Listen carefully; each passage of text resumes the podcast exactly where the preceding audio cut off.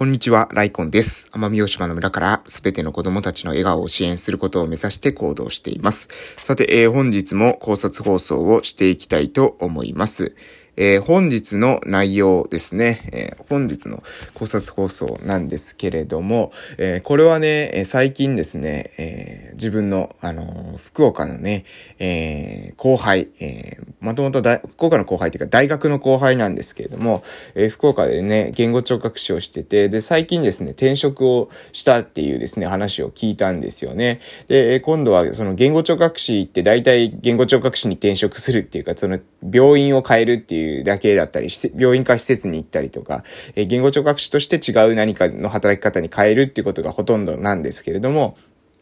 その自分のですね、大学の後輩は言語聴覚士からですね、えー、今度は、えー、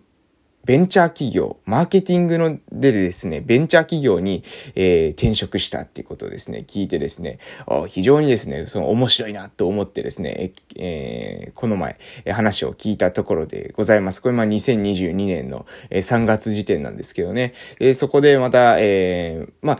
福岡にいた時もですね、えー、様々な、まあ私のその数少ないですね、えー、いろいろな話ができる、えー、友人の一人だったわけですよ。なので、えー、そこを、その、またね、えー、こう、奄美大島に来て、えー、物理的には距離が開いたわけなんですけれども、連絡が来てですね、えー、ちょっと、えー、一緒にね、また、あの、話をしようと、え、いうことで話をさせていただきました。でね、やっぱそこの、そこで、え、自分も実力を磨きながら、まあ、いつかはですね、ビジネスが一緒にできたらいいですね、ということで、えー、まあ、2、3年したらですね、もしかしたら一緒にビジネスできるタイミングが来るかもしれませんね、ということで、定期的にまた、えー、議論しながら、お互いの近況報告を、えー、報告しながら、そして、えー、まあ、様々なね、そういった転職とかして新しい職場での人間関係、え、自分たち、自分が、え、取り組んでいること、えー、そしてその挑戦していること、取り組んでいること、学んだスキル、え知識、えこういったものがですね、え他のフィールドで活かせないかってことをお互いに情報交換しませんかということで、まあ1ヶ月に1回くらいですね、話さないかというふうに提案もありましたので、えー、私もね、まあ非常にそれはね、嬉しいことだなと思って、えー、かつ、まあそこ、そのね、私、まあそのなんていうかな、うん、まあ基本的にはですね、その、うん、なんだろう、あの、あんまりね、この人はちょっとね、あの、お話ししてもですね、あまり、その、お互いにとってためにならないなというか、えー、お互いにちょっと考え方があまりにも違いすぎるというか、まあ、うん、あの、あまりその相手側がですね、えー、様々な挑戦とかっていうことを望んでいないっていう場合にはもうぶ、えー、あまりですね、そういった話し合いの時間とかはですね、えー、取りませんし、えー、あえてですね、そのつながりにすがりつくっていうこともないわけなんですけれども、その自分のね、後輩、まあ、これね、たびたびですね、えー、私ラジオの中で、えー、触れてます。後輩がすごいとかですね、えー、そういった配信過去にもですね、えー、触れたことがある、えー、同一の人物なんですけれども、えー、そのね、えー、人と、えー、今後もですね、コミュニケーションが取れていけそうですよということで、えー、まあなんとなくですね、福岡にいた時から、えこの子はね、まあ見込みがあるなっていうふうに、えー、思う、見込みがあるって言ったらちょっと上から目線ですけども、えー、この子はすごいなというふうに思っていた、えー、一人だったのでですね、こうしてまあ物理的に距離が離れた後にもね、やはりお互いその感じるものがあればですね、繋がっていくんだなっていうことをですね、えー、改めて、え、実感したところでございます。で、えー、そのですね、まあ友人と一緒にですね、話していてですね、えー、非常に面白いいなと、えー、思ったところがありましたし、うん、改めてね、考えると、うん、いいのかなと思ったので、そこについてですね、話していきたいと思います。それはですね、MLM と社会主義の共通点ってことについてですね、MLM ですね、もしかしたら MLM って聞くだけでですね、気分が悪くなる方もいらっしゃるかもしれませんけれども、ご容赦いただければと思います。MLM っていうのはですね、マルチレーベルマーケティング、通称ですね、マルチ商法ですね、まあ、ネットワークビジネスって言われることもありますけど、まあ、同様のものですね、えー同様のものって言うとね、嫌う人もいますけれども、私はまあ MLM っていうビジネスモデルはまあ同様だというふうにあえて言わせていただこうかなというふうに思っております。えまあ、細かいものは、え細かいものは様々なものありますけれども、え人がですね、作った販路に対して報酬が出る、えビジネスモデルというふうに私は解釈しております。なので、私がですね、A さん、B さん、C さんに販路を開拓して、そしてその A さん、B さん、C さんにさらにですね、え次の A さん、B さん、C さん、えダッシュ、A ダッシュ、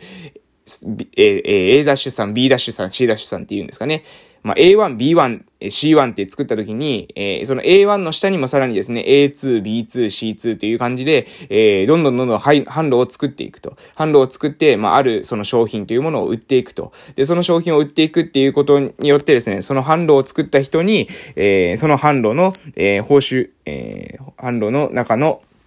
収益の一部を分配するという、ま、まあそういった仕組みというふうに、えー、私は理解しております。まあある種ですね、えー、口コミを使ったアフィリエイトっていうふうに言ってもいいのかもしれませんけれども、えそういった仕組みがですね、MLM なわけでございます。で、えこれとですね、社会主義っていうのも、まあ、あの、じゃあどういった仕組みなのかっていうと、うん、そうですね、社会主義っていうのは皆さんご存知ですかね。えー、民主主義っていうのはですね、民衆が、えー、ファーストですよね。えー、民主主義っていうか、まあ、資本主義と対立されることの方が多いですね。資本主義っていうのは、まあ、自由に、えー、その市場にある程度、えー、任せて、自分たちで、えー、合理的なですね、経済活動を行わせようということで、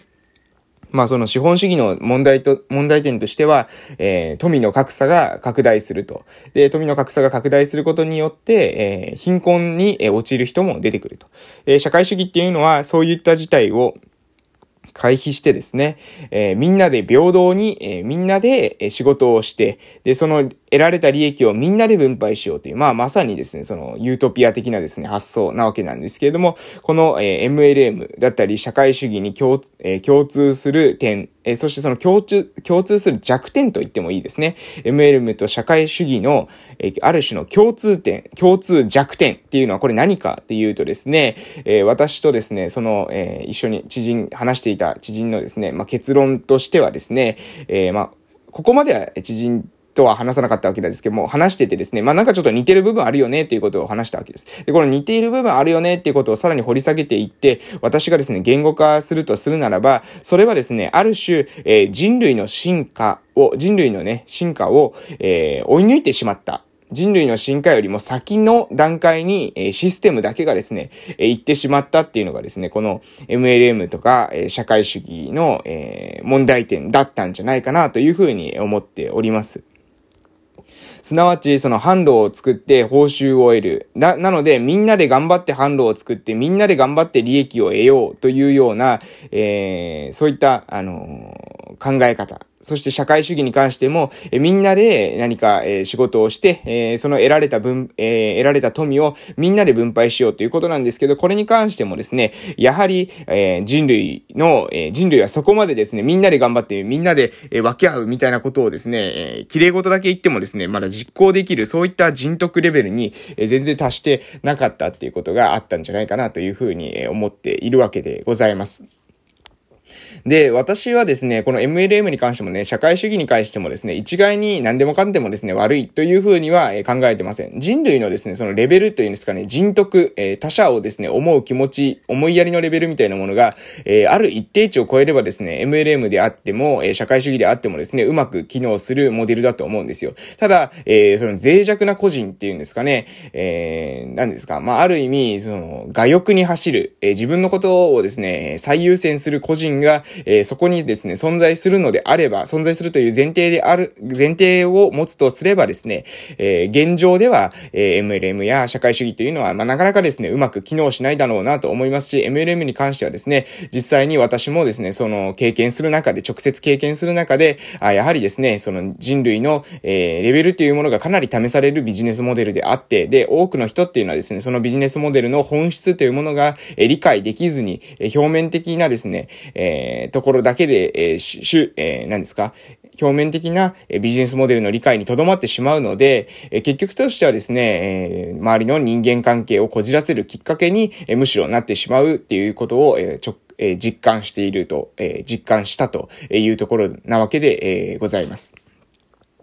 まあね、私は過去にも言ってますけれども、実はね、その MLM を作って、えー、使って DAO を作ろうとしてたんだよっていうことをですね、話して、えー、まあ前ですね、えー、まあほとんどの方には理解されないような配信をしたわけなんですけれども、まあみんなでですね、例えば日用品の MLM っていうものがあるわけなんですけれども、その日用品の MLM っていうのは、結局はみんなね、えー、水道とかガスとか、えー、電気、通信っていうものは皆さんですね、えー、使われてると思うんですよね。えー、電気引いてないよっていう家はないと思うんです。え、そういった生活インフラ、え、まあ、じゃあ電気代、ガス代、水道代、そして、えー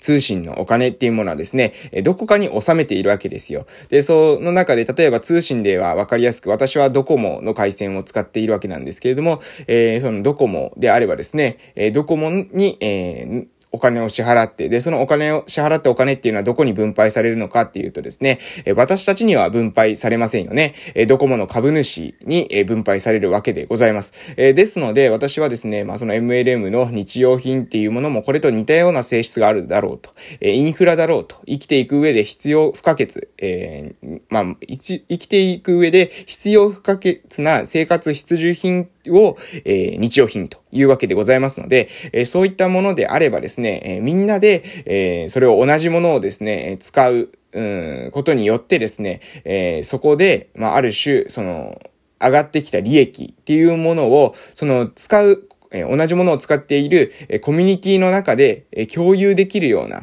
えその資源を共有できる。まあ、例えば、簡単に言ったら、